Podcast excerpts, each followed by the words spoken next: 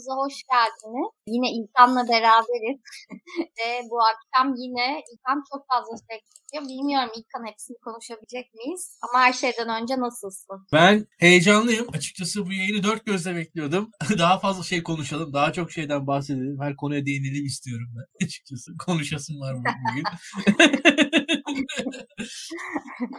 Arada evet. fırsat oluyor sağ olasın. Bu vesileyle seni görmüş oluyorum. Bu hafta daha da güzel oldu. Pırıl'ı göremedim gerçi ama seni bol bol görmüş oldum. Bu hafta ee... epey görüştük seninle. Ben elektrik faturalarından başlayalım diyorum. En hayatımıza doğrudan etki eden konulardan biri. Elektrik faturaları ne kadar yüksek olduğunu geçen programda da konuşmuştuk. Tam program Doğru. sırasında pardon pazartesi konuşmuştu. Program sırasında da İbrahim Kalın bir düzenleme gelecek demişti. Hürriyet'in Kıbrıs haberine göre de hükümet elektrik faturalarının düşürülmesi için 4 formülü gündemine almış. Buna göre konutlar için kademeli tarife sınırının 230 kilovata yükseltilmesi, esnaf için yeni tarife modeli, konutlarda ikinci kademe için uygulanan %20'lik zammın bir kısmının geri alınması ve dağıtım bedellerinde indirim olarak Hürriyet belirtmiş e, kulis haberinde. Tabii bu arada Kılıçdaroğlu da bir açıklama yaptı. Twitter hesabından faturaları ödemeyelim çıkışı yaptı. İşte sosyal medyada bunu paylaşalım, Erdoğan'a gönderelim, IBAN gönderelim, Erdoğan ödesin. Biz ona zor zamanda IBAN gönderdi, şey yaptık. Vatandaşlar artık destek alsın. İşte sıra sende ve faturamı ödemiyorum etiketleriyle insanlar paylaşım yapmaya, yapmaya başladılar. Elektrik faturalarını paylaşmaya başladılar. Aynı zamanda aslında şirketler de, esnaf da kendilerine gelen elektrik faturalarını kapılarına asmaya başladı ve gerçekten gördüğümüz zaman insanı şok eden bir bara, e, Varuna gezgin bara gelen ne kadar 64 bin küsür TL'lik bir elektrik faturası vardı. Bunlar tabii internette çok dolandı. İyi Parti Genel Başkan Yardımcısı Bahadır Erdem kanuna aykırı bir davranışı baş, başkanımızın tasvip edeceğini düşünmüyorum diyerek aslında Kılıçdaroğlu'nun bu çıkışına biraz olumsuz yanıt verdi. Onlarla birlikte olmadıklarını ima etti. Bu tabii bizi sadece elektrik e, faturaları meselesine değil aynı zamanda muhalefet içindeki çatırdamaya da götürdü. Ben senden iki konuda da ne düşündüğünü dinlemek istiyorum. Çok merak ediyorum. Ne diyorsun? Ne diyorsun bu duruma? Çok güzel bir konu. Çok açıkçası gerçekten de toplumun her kesimini, her kademesini enden kesen ve her kademeyi de enden kestiği zaman her kademenin kılcallarına kadar bizi bilgilendiren bir konu elektrik faturaları. Şimdi bir defa elektrik faturası konusunda Kemal Kılıçdaroğlu zaten mimli. Ta Urfa'da yaptığı açıklama vardı hatırlarsınız. İşte Urfa'yı belediyeyi bize verin işte biz size e, elektriği ucuz yapalım bedava yapalım falan tarzı bir açıklaması vardı hatta dalga geçilmişti. Oradan beridir Kemal Kılıçdaroğlu'nun aslında bir elektrik faturası hikayesi var. Türkiye'de zaten kayıp kaçak hikayeleri var. Doğu Güneydoğu Anadolu bölgesinde elektrik faturaları ödeniyor ödenmiyor falan. O tarz tartışmalar hep var bizde. Devam edelim daha üstüne bir özelleştirme hikayesi var. Bu e, Türkiye'de elektrik dağıtımının işte faturalarının falan toplanması üzerine hikaye, anlatılan bir hikaye var. Tartışmalar var burada. Ve bütün bunların yanında bu, bu ama bu tartışmalar yani şöyle söyleyeyim çok da bugünün tartışmaları değil. Bunlar 10 yıldır olan tartışmalar neredeyse. Ve bu 10 yıldır olan tartışmalar böyle bir günde şey olacak düzelecek falan değil diye düşünüyorum.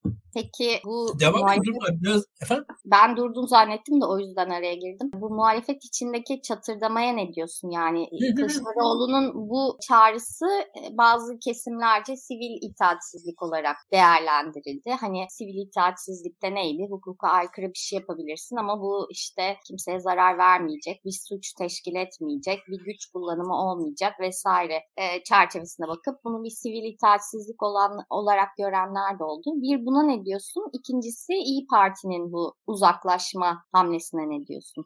Şimdi teknik olarak sivil itaatsizlik eylemi midir? Evet eylemidir. Tamamen tam de, yani bence sivil itaatsizlik eylemidir bu.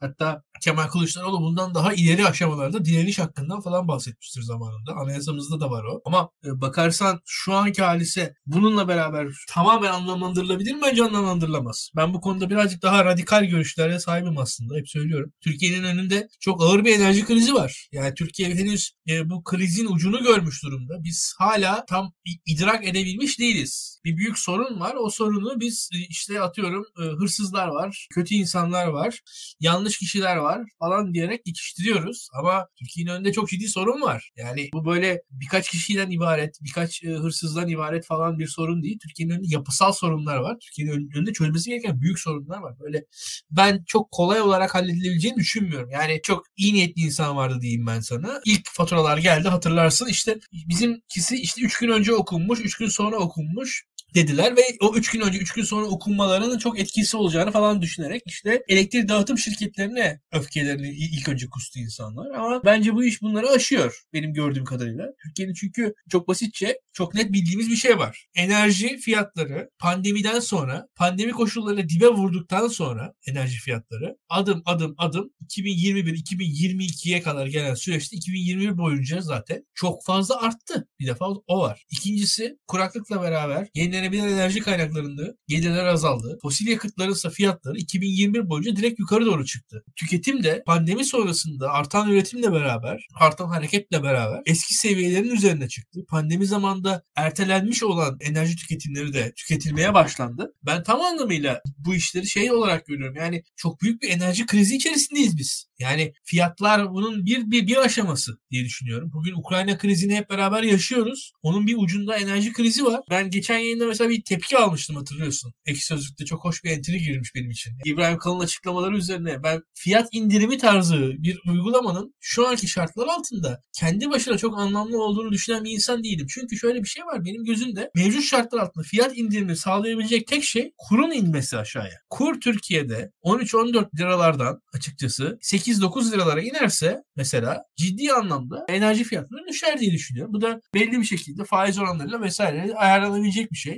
Onun dışında derseniz enerji fiyatları nasıl düşer? Vallahi yani bence ben bu mızrağı bu çuvala sığdıramıyorum. Şu açıkçası muhalefetin eylem yapmasını, halkı e, örgütlemesini yani doğru bulan bir insanım. Muhalefet örgütlemeli halkı. Yani bu, bu açık net örgütlemeli ama buradaki şu, şu kritik noktayı görmek lazım. Fiyatların artışı hükümetin yaptığı yanlışların sonucu. Fiyatların artışıyla hükümet arasındaki illiyet bağını kopartırsak buradan hükümet kazanç çıkar diye düşünüyorum. Hani ben şu anki eylem tarzının bir şekilde radikal gibi gözükse de CHP açısından sert, Kızıl Kılıçlar açısından sert gibi gözükse de acaba yeterince sert mi olduğu konusunda şüphelerim var. Onu söyleyebilirim. Yani daha sert olabilirdi çünkü daha sert, daha ileri olabilir gibi geliyor bana. Şöyle bir şey var. Bir fiyat artışı var. Bu fiyat artışının sorumlusu doğrudan Türkiye Cumhuriyeti hükümeti değilmiş gibi bir hava ben seziyorum. Çünkü hani bir noktada şeye doğru dönüyor olay. Soğan fiyatlarını işte spekülatörler yükseltiyor. Hikayeleri vardı ya hep beraber gülerek müstesni şekilde izledik. Şu anki enerji fiyatlarını sanki bir grup spekülatör yükseltiyormuş gibi. Yani oradaki aracılara, e, üçüncü aktörlere e, olduklarından fazla bir agency, olduklarından fazla bir sorumluluk, olduklarından fazla bir kümlülük yükleyen bir tavır olduğunu düşünüyorum ben bunun. Aksine asıl sorumluluğun hükümetimizin içerisinde aranması gerektiği kanaatindeyim ben. Yani bir yandan da sayın muhalefetimizi ben yumuşak buluyorum burada bu aşamada. E, İyi Parti'nin de buna katılmaması çok anormal değil. E, İyi Parti'nin burada şu aşamada şöyle bir şey var. Bu eylemler sürdürülebilir eylemler değil. E şöyle eğer elektrik fiyatları sübvanse edilirse yani o sübvanse eden devlet o fiyatları nereden e, karşılayacak diye düşünüyorum.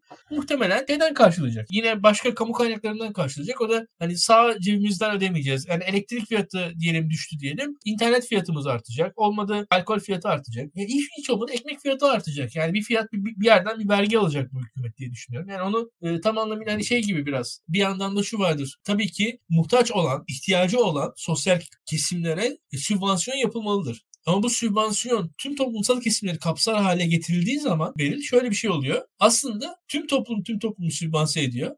Yani siz, sizin mesela belediye bütçeniz ekmek fiyatına doğru. Yani eğer herkes halk ekmek alırsa halk ekmek işlevini yapama, yapamıyor anlamına gelir bence. Nitekim halk ekmeğe de zam geldi. E, gelmek bugün zorundaydı. Bugün ya da dün zam geldi. Şimdi şöyle bir şey var. Çok basit bir olaydır bu. Siz mesela enerji fiyatlarını özellikle mesela sanayide sübvanse ettiğiniz zaman orada şu aşama ortaya çıkar. Şimdi mesela diyelim çok güzel bir şeyden bahsediyoruz. Haklılar insanlar muhalefet etmekte ama kur bu noktadayken kurun altında bir enerji fiyatıyla mesela bir kafeyi çalıştırdınız siz diyelim. Bir de turist var. O, o kafeye geldi. Siz aslında turisti sübvanse eder haldesiniz. Anlatabiliyor muyum buradaki hikayeyi? Yani hükümetimiz mesela e, kilowatt saati 10x dolar şeklinde olacak bir elektriği sübvanse ederek 5x'ten bir fabrikaya verdiği zaman aslında fabrikanın yaptığı ihracatla beraber yabancıları sübvanse eder hale geliriz bunun sonunda. Yani asimetrik olarak fiyatlarla fazla oynadığımız zaman doğal noktasının üzerine fazla sündürdüğümüz zaman fiyatları bunun sonucunda e, o yapılan sübvansiyonlar nasılsa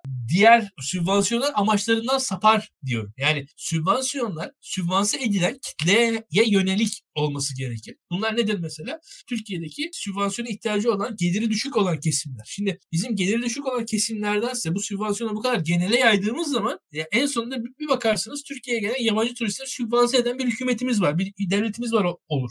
Yani ben orada biraz şeyim bu biraz yani fazla fazla popülizm aslında popülist amaçların da dışına çıkılmasını sağlar diye düşünüyorum ben biraz. Ama tabii beni dinleyen yok yani bu konularda ne diyeyim e, iddialıyım ama kendi kendime konuşuyorum bir yerden sonra.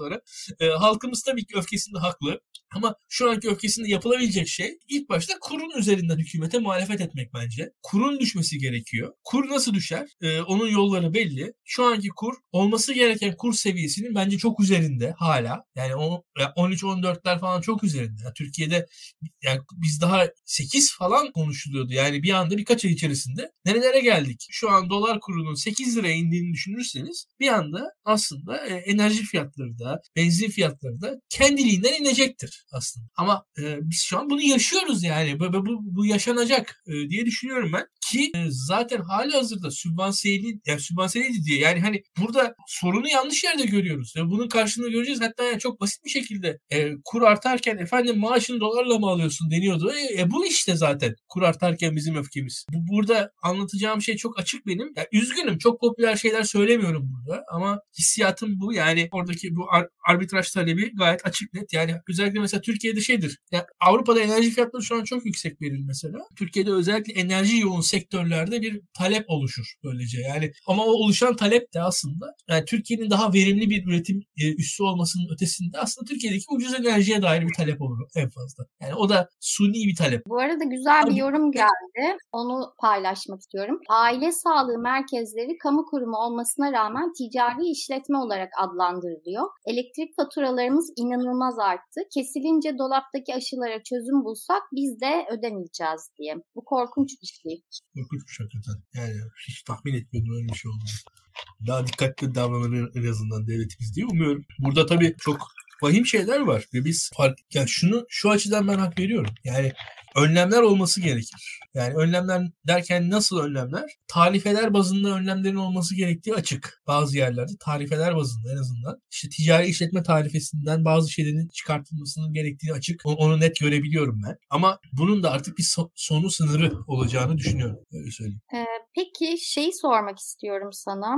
Onu önümden kaybettim de açayım şimdi bir yandan. Ee, Burak bugün bir yorum yapmış. Ben bu hmm. şeyin üzerine biraz daha gitmek istiyorum bu bu işte e, Kılıçdaroğlu'nun çıkışı, onun üzerine İyi Parti'nin onun yanında durmaması yani bu muhalefetteki çatlama üzerine. Şöyle bir şey demiş Burak, muhalefet partileri arasında sorun doğru tespit edilirse çözümlenemeyecek bir mesele değil. Genel başkanlar aklı başında insanlar ve bu sıkıntılar rahatlıkla aşılır. Siyaseti mutlu olmak ve ahlaklı hissetmek için bir alan olarak görenlerin gürültüsünden arınmak gerekiyor sadece. Şimdi sence Burak burada ne demek istedi? Ve sence muhalefet partileri arasındaki bu sürtüşmenin sebebi ne?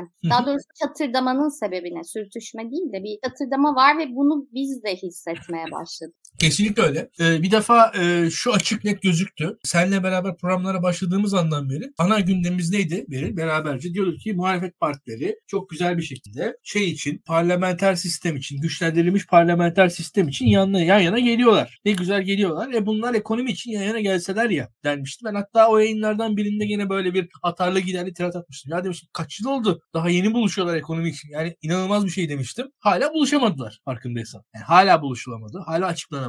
İşte biz hala şeyi tartışıyoruz. İşte aynı anda açıklandı. Kim verdi? işte açıkladı. Önce randevu kim aldı? O, o gün açıklamayı ilk kim yapacaktı falan. Şimdi devam edelim. Bu ekonomi konusunda yana geliş zorlaştı ve bunun ideolojik ideolojik olmadığı açık. Çünkü şu aşamada hükümetin Türkiye ekonomisini, AKP hükümetinin Türkiye ekonomisini böylesine rezil ettiği bir noktada artık ekonomik yorum farklılıklarının hakikaten geri falan kalmayacak hale geldi diye düşünüyorum. Ve buradaki sorun artık e, ekonomik yorumlardan ziyade, ekonomik bakışlardan, ekonomik işte ne diyelim doğrultulardan ziyade e, kişisel ve partisel, parti bazlı e, ideo, parti bazlı tartışmalardır. E, bir defa şöyle söyleyelim. Ben muhalefetin enindeki en önemli sınavın yan yana kalmak olduğunu düşünenlerdenim. Ama burada şunu da söyleyeyim. Sorun yok gibi yapmanın, sorunları e, masa altına süpürmenin hiç de bir işe yaramadığını da bilen bir insanım. Benim öyle ki biz sorunlar var diye kabul etmemiz gerekiyor bir, bir defa.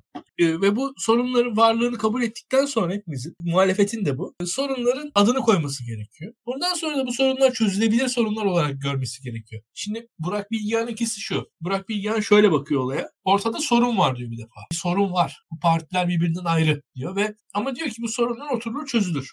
Ve ittifak içerisinde kalınması gerekir. Prensip budur diye yakınlaşıyor. Ki devamı o. Şimdi muhalefet açısından partilerin arasındaki farklar en azından henüz anlaşmazlıklar oldukları açık, olduğu açık. Şimdi birincisi asıl anlaşmazlık şu ortaya çıkıyor. Partilerin büyük koalisyon içerisindeki ağırlıkları nasıl ortaya çıkartılacak? Bence asıl sıkıntı orada. Ve bu adayın kişiliği ve adayın e, e, karakteri, karakteri derken nasıl bir yönetici olacağı üzerinden yapılacak tartışmalar bu meseleyi çözün, yani bu, bu, bu meselenin sonucu olacak diye düşünüyorum. Yani birincisi Millet İttifakı'nın muhalefet muhalefetin adayı kim olacak? Millet İttifakı'nın muhalefetin adayı nasıl bir şekilde seçilecek ve nasıl yönetecek? Bu buna dair bir plan ortaya çıkar. Bu plan nedir? Seçilecek diyelim Millet İttifakı adayı. Beril Eski Millet İttifakı Cumhurbaşkanı olarak seçildi. 5 yıl mı yönetecek? 4 yıl mı yönetecek? 2 yıl mı yönetecek? 6 ay mı yönetecek? Anayasa değişikliklerine ilgilenecek. Ekonomiye pek bir ilgilenmeyecek mi? Atamaları nasıl yapacak? İşte yüksek yargıda, yüksek bürokraside atamalar nasıl yapılacak? Daha öncesinde kamudan ayrılmış kişilerin kamuya girme girmesi girmemesi vesaire bu tarz alengirli konular ne olacak? Daha devam edeyim. Suriye başta olmak üzere. Suriye başta olmak üzere diyorum burada. Bu da zaten ayrı bir mesele. Suriye başta olmak üzere hükümetin dış politika tercihlerine yeni kurulacak muhalefet bazlı hükümetimiz nasıl devam edecek veya etmeyecek? Şimdi şu anki hükümet, şu anki Türkiye Cumhuriyeti hükümetinin bir mavi vatan politikası var. Bir Rusya politikası, bir Karadeniz politikası var, bir Suriye politikası var, bir PKK-PYD politikası var, bir Irak politikası var, bir Afrika politikası var, bir Amerika politikası politikası var. Şimdi Burada hepsi... girmek istiyorum. Acaba gerçekten bir politikası var mı? Yoksa aslında hükümetin evet. izlediği yollar gerçekten bir politika olarak tanımlanabilir mi? E, çünkü bunu da konuşmuştuk. Hani evet. polit ekonomide mesela en en çok gördüğümüz şey bu. Hani bir politika var mı gerçekten? Yoksa Hı-hı. günü kurtarmak için atılan adımlar, işte konjonktüre göre şekillenen, şapkadan çıkarılan tavşanlar mı var? Şimdi şöyle bir şey söyleyeyim. Tabii ki hükümetimiz pragmatik. Tabii ki elindeki güçlerle güçlerle sınırlı. Ve tabii ki mesela bazen gücü yetiyor, devam ediyor, gücü yetmiyor, duruyor. Ama bu, bu, bu bence politikası olmadığı anlamına gelmez. Yani mesela Mavi Vatan bir paradigmadır açıkçası. Hükümet Mavi Vatan paradigmasının arkasından 1-2 yıl çok hızlı gitti. Onun arkasından gitmedi. Ama o paradigma orada varlığını sürdürdü. Şimdi yeni gelecek hükümet o Mavi Vatan ne diyelim kad, Mavi Vatan metrajında kendini ölçecek mi açıkçası? Mavi Vatan iddiasını mesela sürdürecek mi? Sürdürmeyecek mi? Devam edeyim. Suriye'de şu an Suriye'de Beşar Esad rejimi 10 yıldır iktidarda. Beşar Esad rejimiyle Türkiye'nin arasında hala mesele var. Türkiye'nin hatta bir, bir taraflarında falan alternatif Suriye hükümeti falan vardı bir ara Gaziantep'te Hatay taraflarında falan Türkiye'nin kurduğu. Böyle bakanları falan olan bir hükümet vardı. Türkiye'nin arkasında durdu neredeyse. Şimdi Türkiye atıyorum bir işte Şam Büyükelçiliğimiz açılacak mı? Şu an Türkiye'nin Şam Büyükelçiliği diye bir şey yok. Şimdi Türkiye'nin Şam Büyükelçiliği açılacak mı? Açılmayacak. Mesela bu konuda Deva Partisi, Gelecek Partisi ne düşünüyor? İyi Parti, Cumhuriyet Halk Partisi ne düşünüyor? Şam Büyükelçiliği konusunda. Devam edeyim. PKK, PYD işte Suriye'nin işte kuzeydoğusundaki o yapı organizasyon hakkında ne düşünülüyor? Veyahut da İdlib ne düşünülüyor? Türkiye'nin işte bu Fırat Kalkanı coğrafyası, Zeytin Dalı coğrafyasında işte orada belli kontrol ettiği bir coğrafya var. O, oraya dair Türkiye ne düşünüyor? İşte bunlar meseleler açıkçası. Şimdi o kadar da ortada bir mesele yok diyemem ben. Ha, mesela işte Azerbaycan konusunda nispeten yakın bir noktada buluşulabilir Türkiye'deki muhalefet iktidar arasında. Belki Avrupa Birliği politikalarında birçok yerde anlaşılabilir. Ama kolay olmayan evet. yerler de var burada evet. bence. Şimdi onu ben görebiliyorum ve burada da bazı sıkıntılar ortada gözüküyor. Kim hangi ağırlıkla orada kendini temsil edecek onu görmemiz lazım. Mesela şöyle söyleyeyim Muharrem İnce mesela eski Cumhurbaşkanı adayıydı. Esat'la görüşeceğim ben diyordu. Yani açıktan söylüyordu mesela. Öyle söyleyeyim. Şu anki mesela Cumhurbaşkanı adayı çıkacak Esat'la ben görüşeceğim veya görüşmeyeceğim diyecek mi? Şimdi o, o bence kritik bir nokta olacaktır diye düşünüyorum. PKK, PYD'ye dair tavır mesela e, HDP'nin oylarını etkiler seçim sürecinde bence bence. Nasıl bir tavır alınacak, alınmayacak. HDP oyları için çok önemli, etkileyici bir e, nokta olacağını düşünüyorum. Benzer şekilde ya bu Mavi Vatan vesaire tartışmalarının da şu an mesela mesela Mavi Vatan'ı Adalet ve Kalkınma Partisi geride bıraktı deniyor da hatırlarsan geçen yayınlarda ben genelde biraz kötümser söylemler kullanan bir insanım. Yani geç seçimden falan bahsediyordum. Geç seçimden bahsederken de yani Türkiye bir savaş durumuna girebilir. Türkiye'nin her an Yunanistan'la vesaireyle bir ülkeyle bir Kardak krizi benzeri belki onun daha gemiler arası olanından bir çatışma ortamına girebileceğini düşünüyorum ben. Hiç şaşırmam. Yani şu anki Türkiye'nin bir ufak tefek bir militariye yani askeri e, yükselme, eskalasyon durumunu yaşayıp küçük bir çatışma yaşayarak belki seçimlerin ertelenecek noktaya gelebileceğine inanan bir insanım ben. Hiç şaşırmam. Bunları da alt alta koyunca muhalefetin bu tarz alanlardaki tavrı ne olacak? Ve yarın bir gün hükümet mesela Türkiye'yi bir askeri maceraya sürüklerse hükümetin arkasından gidecek mi gitmeyecek mi falan. Bence bunlar önemli şeyler. Buralarda eksikleri var. Yani liderler konusunda da şöyle ya Burak Bilgehan'ın oradaki ni- niyeti şu. Benim şöyledir Türkiye'deki hikayede. Başarılı olan koalisyon görüşmeleri nasıl oldu diye geçmişe dönüp baktığımız zaman şöyle olmuştur. Başarılı koalisyon görüşmeleri kurmaylar arasındaki müzakereler ve kurmaylar arasındaki müzakereler sonucunda çözülemeyen noktalarda liderlerin gelmesiyle olmuştur. Liderler her an görüşmezler ama kurmaylar arası müzakereler tıkandığı anda liderler gelir. E, bir noktada anlaşırlar ve müzakereler devam eder. Mesela 91 sürecinde SHP-DYP hükümeti kurulurken kurmaylar tartışmışlardır. İşte çetin pazarlıklar olmuştur. Son anda gidilmiştir Süleyman Demirel'e Erdal İnönü'ye ve o anda anlaşılmıştır. Yani o Burak Bilgehan'ın verdiği örnek verdiği misal bana biraz onu hatırlattı. Ben orada biraz çözücü noktada liderlerin araya girmesi gerekeceğini anlıyorum Burak Bilgehan'ın anlattıklarından. Peki aslında başka bir sorun vardı ama DEVA ile İyi Parti arasındaki gerilim çok sorulmuş. Yorum da vardı. İyi Parti özellikle sağ muhafa- muhafazakar seçmeni DEVA'dan dolayı yeterince çekedim, çekemediklerinin farkında diye. Peki DEVA da gelecekte aslında oy potansiyelleri gerçekten küçük olan, belirleyici olabilir tabii ki seçim sürecinde ama küçük olan partiler neden şu aşamada muhalefetteki bu ittifakın bir parçası olmaları için bu kadar çok çaba gösteriliyor, bu kadar yani neredeyse eşit oyda bir parti gibi ne bileyim medyada yer alıyorlar, e, temsil ediliyorlar. E, onu merak ediyorum. Sanki e, sorulardan da onu anlıyorum. Deva'dan, İyi Parti'de Deva'dan bir rahatsızlık var ama aynı zamanda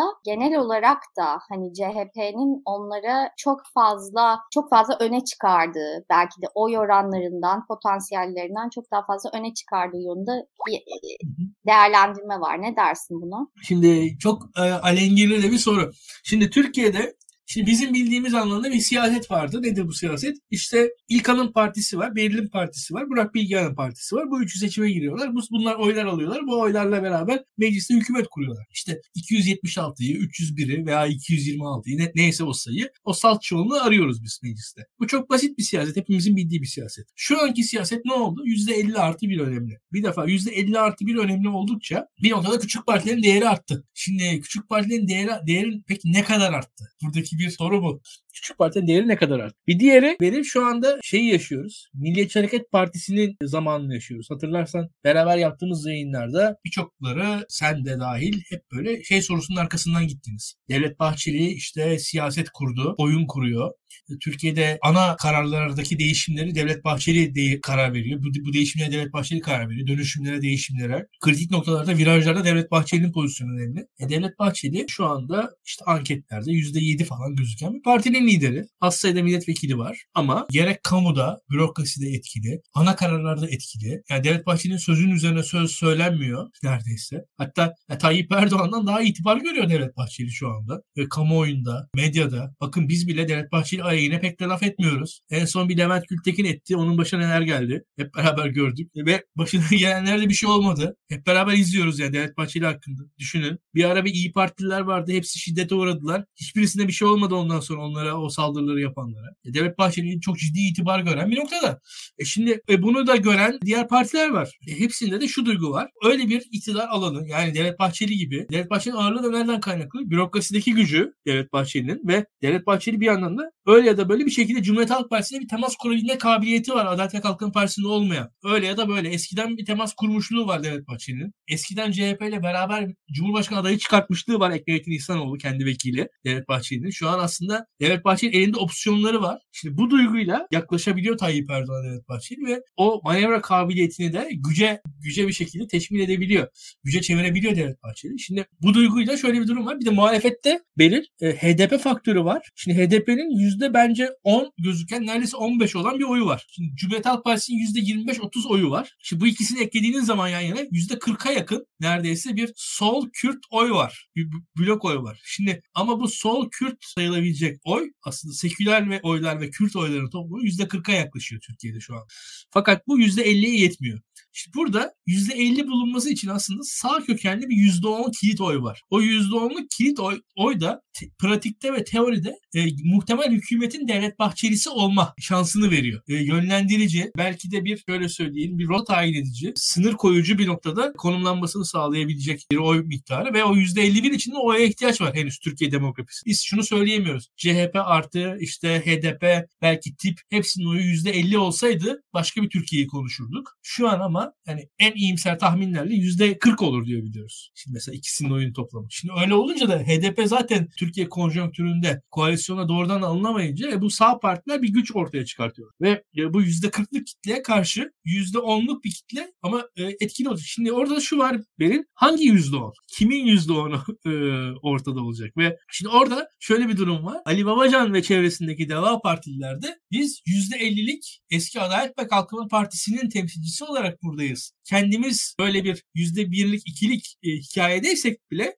yüzde ellinin yani gölgemiz o yüzde elliye vuruyor diyor De- Deva Partililer mesela. Yani Deva Partilerin gölgesi yüzde bir iki oyları olsa da, üç dört oyları olsa da belki gölgeleri yüzde elliye kadar uzanıyor diye hissediyorlar. Ve diyorlar ki mesela İyi Parti'nin burada sınırlı bir etki alanı vardır. Biz aslında daha geniş toplumsal kesimlerin bir meşruiyetini katıyoruz buraya. Varlığımızla beraber. Yani biraz şey gibi. Şu anki mevcut iktidarda mesela Devlet Bahçeli mesela orada bürokraside içindeki gücüyle, ülkücü söylemiyle, MHP markasıyla Adalet ve Kalkınma Partisi'ne bir meşruiyet katıyordu. Ona benzer bir meşruiyeti gelecek muhalefet hükümetine Deva Partisi ve eski Adalet ve Kalkınma Partisi katacağı fikrini ortada tutuyorlar ve orada da ve biz burada da İyi Parti'nin katamayacağı, İyi Parti'nin e, Cumhuriyet Halk Partisi HDP bloğuna katamayacağı bir şeyi biz katıyoruz fikrini ortaya e, koyuyorlar diye düşünüyorum. İyi Parti ise şunu söylüyor. E, biz somut oy, oy alıyoruz. Yani orada da İyi Parti'nin söylediği şey biz somut oy alıyoruz. Yüzde hani yüzde en beğenmediğiniz anda 10-11. Belki en maksimalist anketlerde 19. Ben o kadar zannetmiyorum ama yani, yani şu anda işte 12 oyu var diyelim İyi Parti'nin. İşte o da öyle ya da böyle Deva Partisi'nin, Gelecek Partisi'nin oyundan yüksek. Onlar da diyorlar ki bizim daha ciddi ağırlığımız var. Biz bu yola daha önce çıktık. Biz bu ittifakın e, kurucusuyuz. Biz sizin gibi sonradan gelmedik. Buradaki yani e, tekkeyi bekleyen çorbayı içer diyorlar basitçe söylemek gerekirse Türk atasözü. Şimdi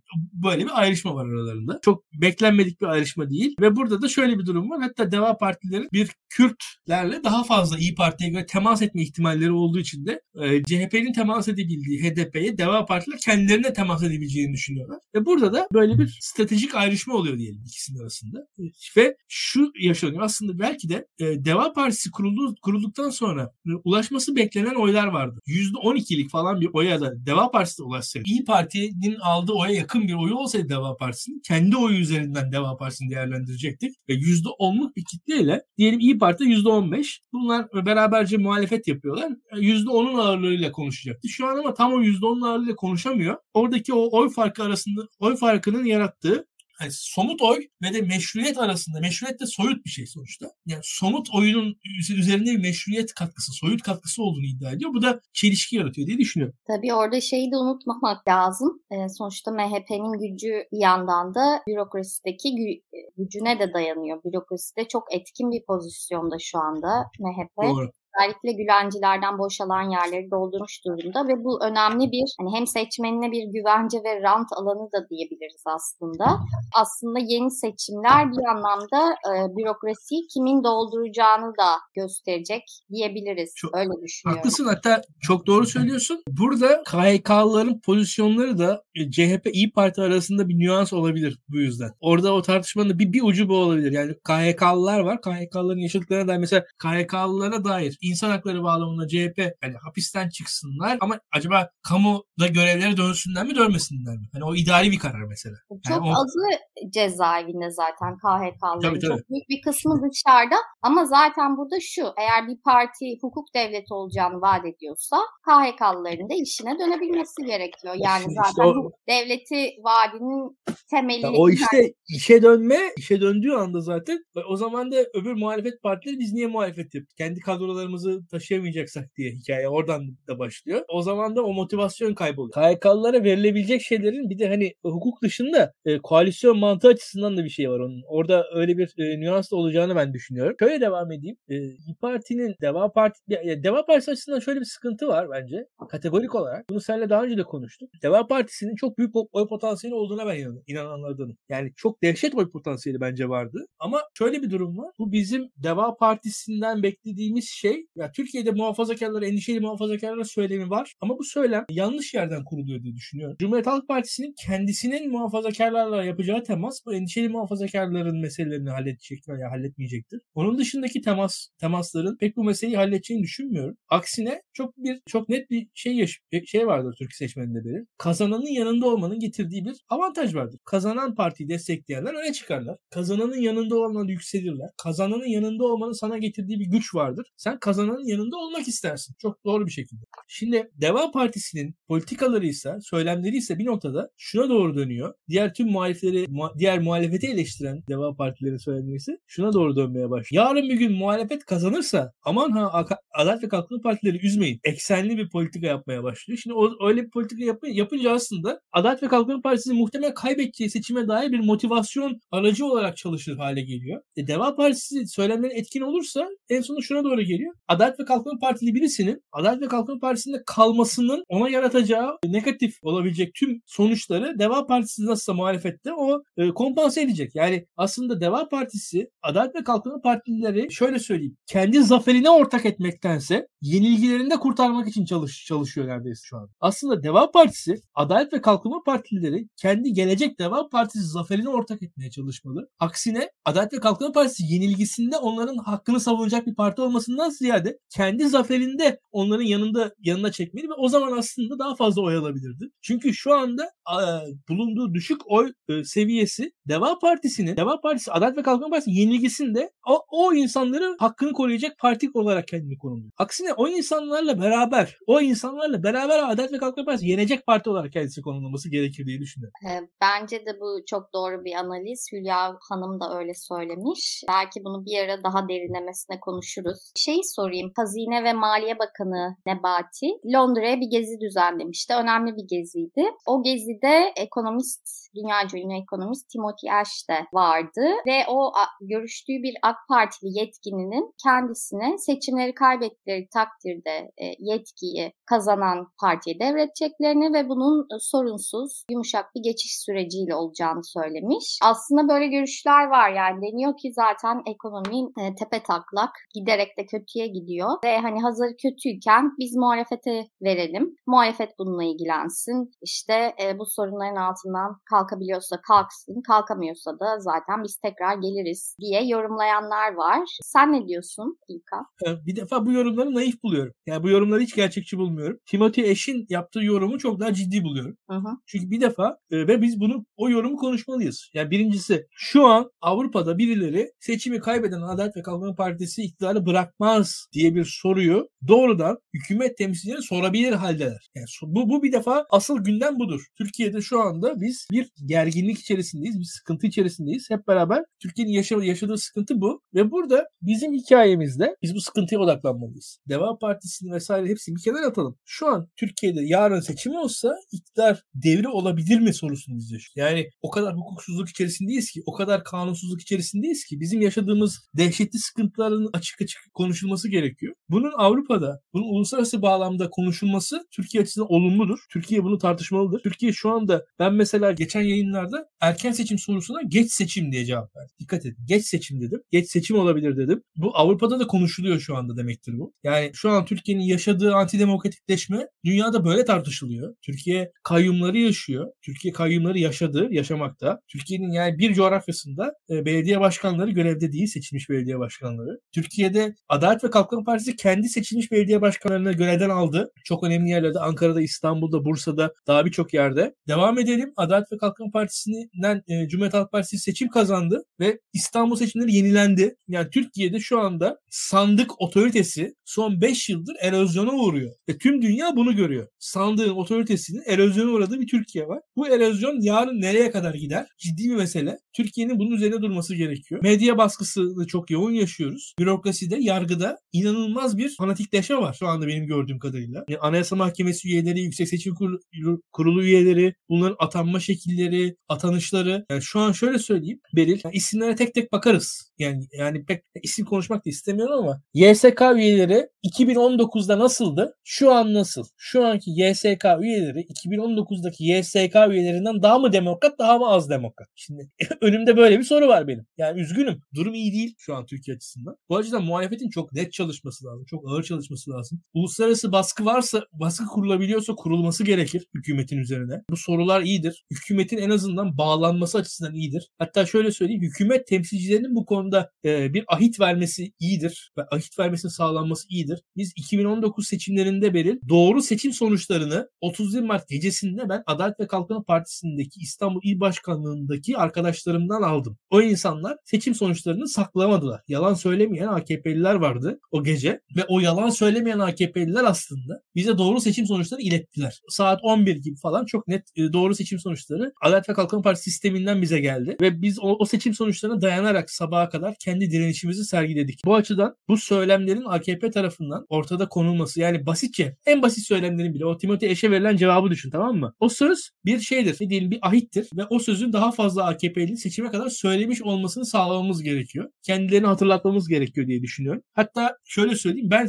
gelecek seçimlerde benim Adalet ve Kalkınma Partilerden çok kimi kamu görevlerinden korkuyorum, çekiniyorum. Ve daha ziyade onları partilerin beraberce izleyip baskı altında tutması gerekir diye düşünüyorum. Neden? Şöyle söyleyeyim. Parti sistemleri daha kontrolsüz, daha açık sistemler. Yani bence. Parti sistemleri içerisinde siz birkaç çok sınırda kalmış il hariç birçok kişi girebilir. Yani orada çok askeri disiplin sağlanamayabilir. Ama devlet e, bürokrasi içerisinde sizin amir memur ilişkiniz var. Ve o amir memur ilişkisi ilişkisi içerisinde illegaliteye de Türkiye'de kayılıyor. Yani teknik olarak. Ya bugün Türkiye'de birçok illegal işleri yapan e, kamu görevlileri var. Bu aynı kamu görevlileri başka şekilde illegal işler yapabilirler diye korkuyorum, çekiniyorum. Daha ziyade gelecek seçimlerde. Ki e, hatırlayalım 2018 seçimlerinde özellikle hangi illerden sonuçlara şaşırmıştık? Doğu Güneydoğu Anadolu bölgesindeki illerde şaşırmıştık. Bakarsan hangi iller olduğu, nereler olduğu falan çok net belli yani şu an. Peki bu koalisyondaki çatırdamalar, çatlaklar bunlar aslında bir anlamda Erdoğan'ın koalisyon hükümetlerini gördük. Onlar iş yürütemezler vesaire. Doğru. Sözlerini aslında bir anlamda bu iddiasını güçlendirmiyor mu? Çünkü senin dediğin gibi e, oldukça yavaş hareket eden ama bir yandan da demokrasi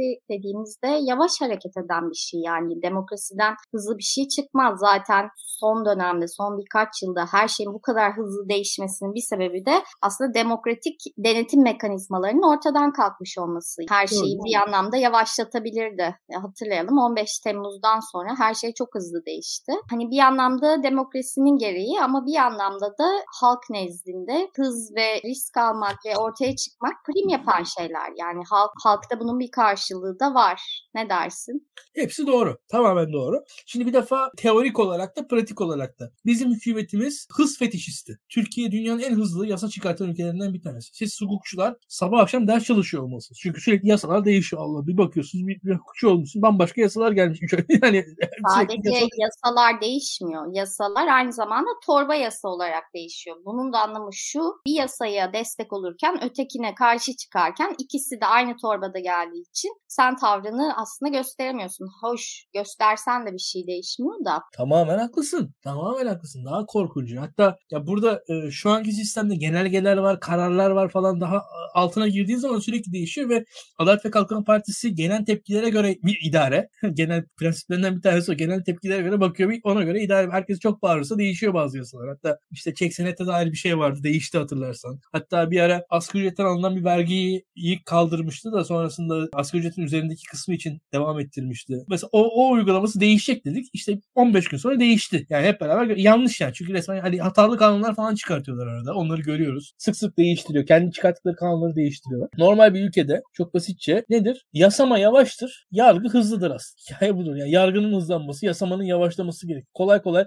baldır küldür hızlı hızlı yasa yapılan yer demokratik bir yer değildir. Yasa yap, yapılması yavaş olması gereken bir süreç. İdeali budur. Türkiye'de biz bu ideale bir 10 yılda falan zor kavuşuruz. Bir defa onu söyleyeyim. Yani Yasanın sadece yapılması değil, yürürlüğe girmesi de mesela yasa geçer mecliste. Özellikle büyük yasalar ve denir ki işte bunun yürürlüğe girmesi için işte 4 sene veriyorum hukukçular çalışsın mesela. Tabii tabii tabii. Ya keşke olsa ama ya şu an ben şöyle söyleyeyim.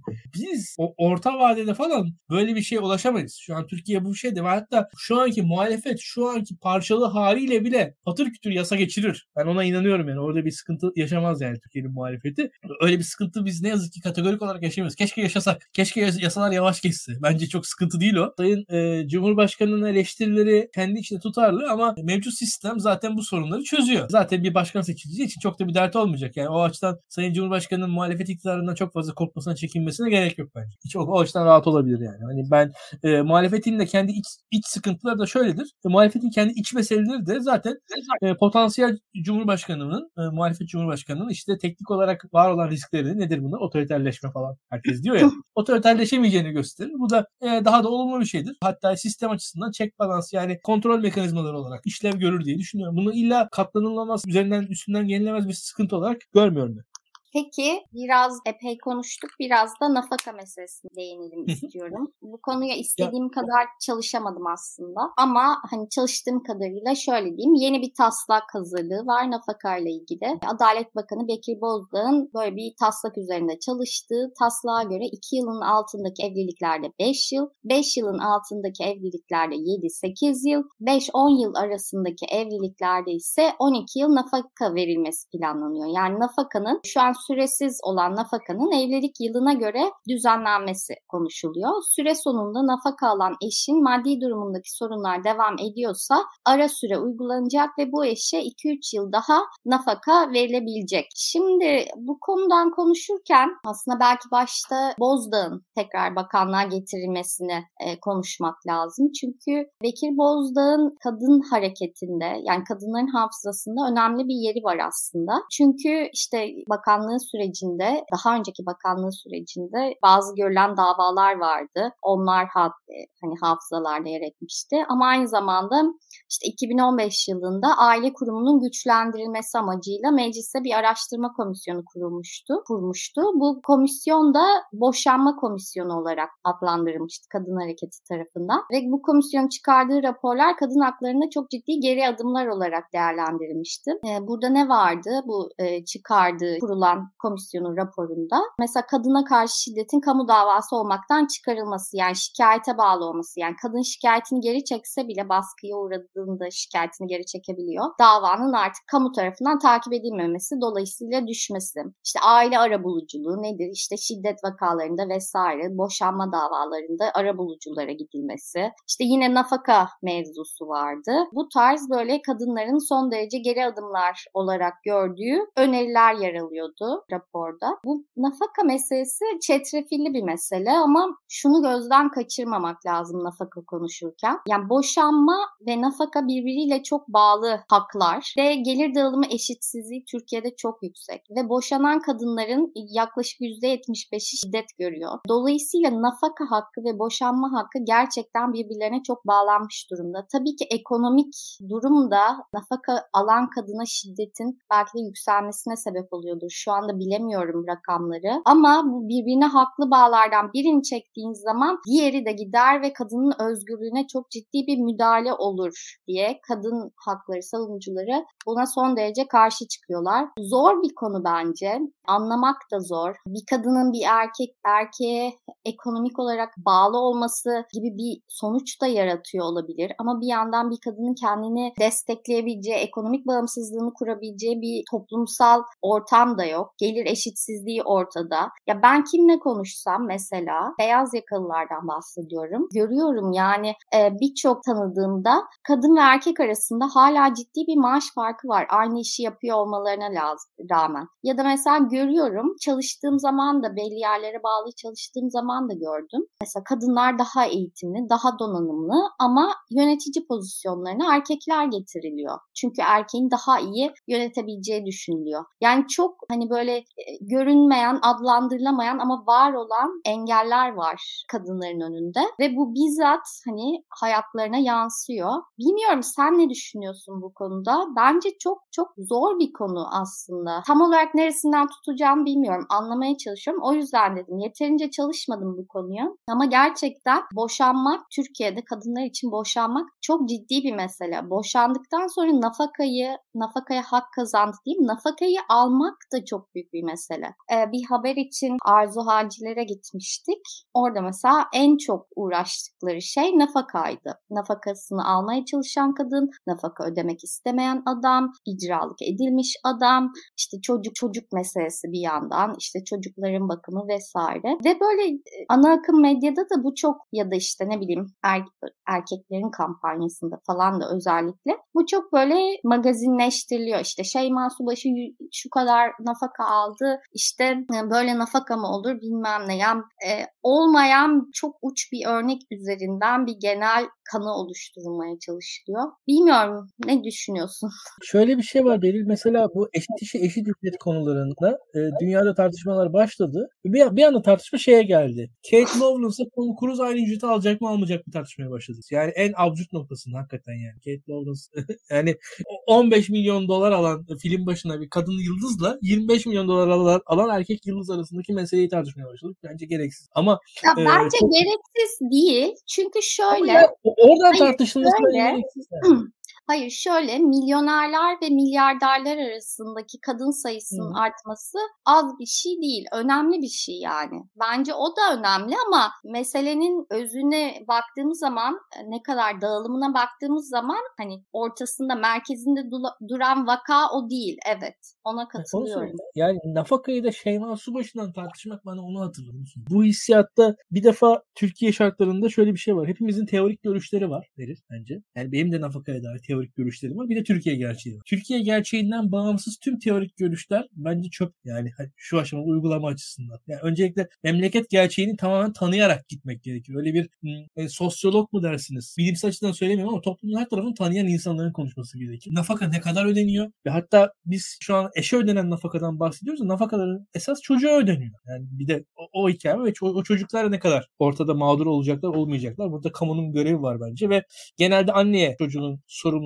veriliyor evlilikler. Bir bu da tartışılabilir bir şeydir ayrıca onu da söyleyeyim bir noktada. O kimlikler de tartışılabilir. Ebeveynlik kimlikleri. Ama bütün bunların ötesinde şu anki bir defa Bekir Bozdağ'ın bakanlığa geldiği anda senle konuştuk. Ve sen ilk başta feministlerin Bekir Bozdağ olan meselelerini ben anladım. E ben onu yayınlarda ifade ettim. Senden duyarak. Arkasından hatırladım hakikaten de o küçüğün de rızası vardır aklıma geldi. Sen bana onu, onu direkt söylemiştin. Bekir Bozdağ direkt feministlerden tepki çeken birisi diye. Bana hemen onu anlatmıştın. O, o sonra geldi aklıma ve resmen de arkasından bu nafaka geldi. Düşünüyorum hani Bekir Bozdağ adını duyar duymaz bana feminizmi hatırlı, feministleri hatırlatman boşa değil. Yani orada çünkü bir ajanda var. Ben ve biz bu ajandayı da şeyde biliyoruz. Yani İstanbul Sözleşmesi arkasından bu nafaka 62-84 kadına işte erkeklerin evden uzaklaştırılması. Evli erkek işte kadının şikayeti üzerine evinden uzaklaştırılabiliyor. Bundan çok rahatsızlar. Çünkü orada aile içi olan şeyin tamam mı? Aile içi olanın kamunun daha doğrusu hukukun alanı olmamasını istiyor şu anda hükümet aslında. Aile içi olanın hukukun bir alanı olmasından rahatsızlar oradaki hikayede. E şimdi burada buradaki şey de ve bunun da devamında nafaka yani ve en sonunda da evlilik yaşı en korkuncu belki de. Birçoklarının çok daha yoğun. Ve şimdi bu, bu resmen AKP'li çelik çekirdek radikal İslamcı kitlenin bir ajandası. Ve bu ajandanın parçalarını biz İstanbul Sözleşmesi'nden başladı. Nafaka ile devam ediyor. Arkasından 62-84'e dair bir yumuşatma gelecektir. Muhtemelen uzaklaştırma kararları falan alınırken daha zor alın, alınmaya başlanacaktır diye tahmin ediyorum. Alınsın diye bir çalışma başlayacaktır. İşte bizim bu yüzden evliliklerimiz çöküyor falan denecektir. İşte zaten hatırlayalım Diyanet'in fetvaları var. Diyanet'in verdiği yorumlar var. Mesela eşim beni işte şiddet uyguluyor. Ne, ne yapalım? İşte polisi arama diye Diyanet mesela söylüyor özellikle kadınlara. Biliyorsun sen ben. Bunu benden daha iyi. Ben de şu an bunu anlatıyorum da oradaki hikayede şimdi bu, bu bir genel e, ideolojik bakış ve şimdi geleneksel toplumun kendisi sorunlarını çözme yolları var. Kişiler arasında, aile arasında. Bir de İslami top, e, e, şu anki modern toplumun çözme yolları var insan arasındaki. Ve bu çözme yollarının ana, ana yolu hukuk. Hukuk ve kamunun müdahalesi var bazı yer. Şimdi kamunun müdahalesi olduğu anda kadın erkek arasındaki aile içi meseleler hukukun konusu haline geliyor. Ve bunun bunlar rahatsız şu andaki e, bu İslami çelik çekirdek diye düşünüyorum. Asıl sıkıntı burada. Yoksa evet Türkiye'de kadının iş hayatına girişi artar. E, işte kadının genel anlamda serveti artar. Mesela Türkiye'deki servetin ne kadar kadınların çok güzel soru. Yani aynen öyle. Normalde e, miras eşit paylaşıldığına göre Türkiye'de. Neden Türkiye'deki işte kadınların serveti daha az? Çok basit bir sorudur bu. Bunun gibi şeyler e, üzerinden gidilir. Aslında başka bir noktaya varılır. Şu aşamadaki kanunu e, biraz sen benden daha e, hukukçusun. Ben kastıyla değerlendiriyorum. Yani kendi görüntüsüyle görüntüsüne ibaret değil ki hani fahiş veyahut da ne diyelim insan vicdanını yaralayacak ölçülerde nafakalar tartışılabilir mi? Tartışılabilir. Ama şu anki aşamada şöyle söyleyeyim. O nafaka mı daha fazla mesela kadınların nafakalarını alma meseleleri. Çocukları için çocukların eğitim masrafını mesela babalarından alma sıkıntıları mı daha fazla acaba? Somut sorunlara bakalım. Yani şu an Türkiye'nin reel sorunu nedir? Reel sorunu uzun uzun e, ödenen nafakalar mıdır? Yoksa atıyorum mesela e, boşanmış çiftlerin e, çocuklarına babalarının para verip vermemesi midir yani? Hani nafaka ve çocuk için nafakayı ödeyip ödememesi midir? Yani somut bakılması gerekir diye düşünüyorum. Evet tabii ki ama şu da var. Nafaka almayan ama işte eski eşinden destek alan yine orta sınıf insanlarda da şu var. Mesela ne bileyim başka bir şehre taşısam çocuğumla bana destek olmayabilir. Desteğini kesebilir. Daha mesela daha küçük bir şehirden İstanbul'a taşınsam bana desteğini kesebilir. Orada okullar daha pahalı. İşte şöyle olur. Yani bu sadece nafaka üzerinden de değil. Başka alanlarda da aslında kadını bir yere hapseden, kısıtlayan bir konu. Yani dediğim gibi çok aslında çok fazla boyutu var e, bu meselenin. Ve dediğim gibi hani e, asıl mesele kadınların yüzde kaçı nafakaya hak kazanan kadınların yüzde kaçı bunu alabiliyorlar, temin edebiliyor, düzenli alabiliyorlar, icra olmadan alabiliyorlar. Almak için hukuki yollara başvurabiliyorlar mı? Bunun için bir maddiyatları var mı? Vesaire gibi bir sürü yan e, belki de temel e, sorunları var. Dolayısıyla evet yani ne kadar arttırılıyor? Her yıl ne kadar e, oranda arttırılıyor nafaka mesela? Bu enflasyona göre mi belirleniyor? Neye göre belirleniyor? Yani çok ciddi bir pazarlık meselesi ne de dönüşüyor olabilir. Onlara ben daha iyi çalışacağım bir programda belki daha detaylı belki hatta bir uzman çıkarıp konuşabiliriz. Keşke, keşke. Ya, ya yapalım biz bunu. Evet, biz yapalım. Biz yapalım ya. yapalım. Öyle. Tamam, süremizi açtık. Burada bitiriyorum. Ağzına sağlık. Çok teşekkürler. İzleyicilere de çok teşekkürler. Yorumlar çok iyiydi. Devamını bekliyoruz. Tavsiyelerinizi bekliyoruz. İyi akşamlar. İyi akşamlar.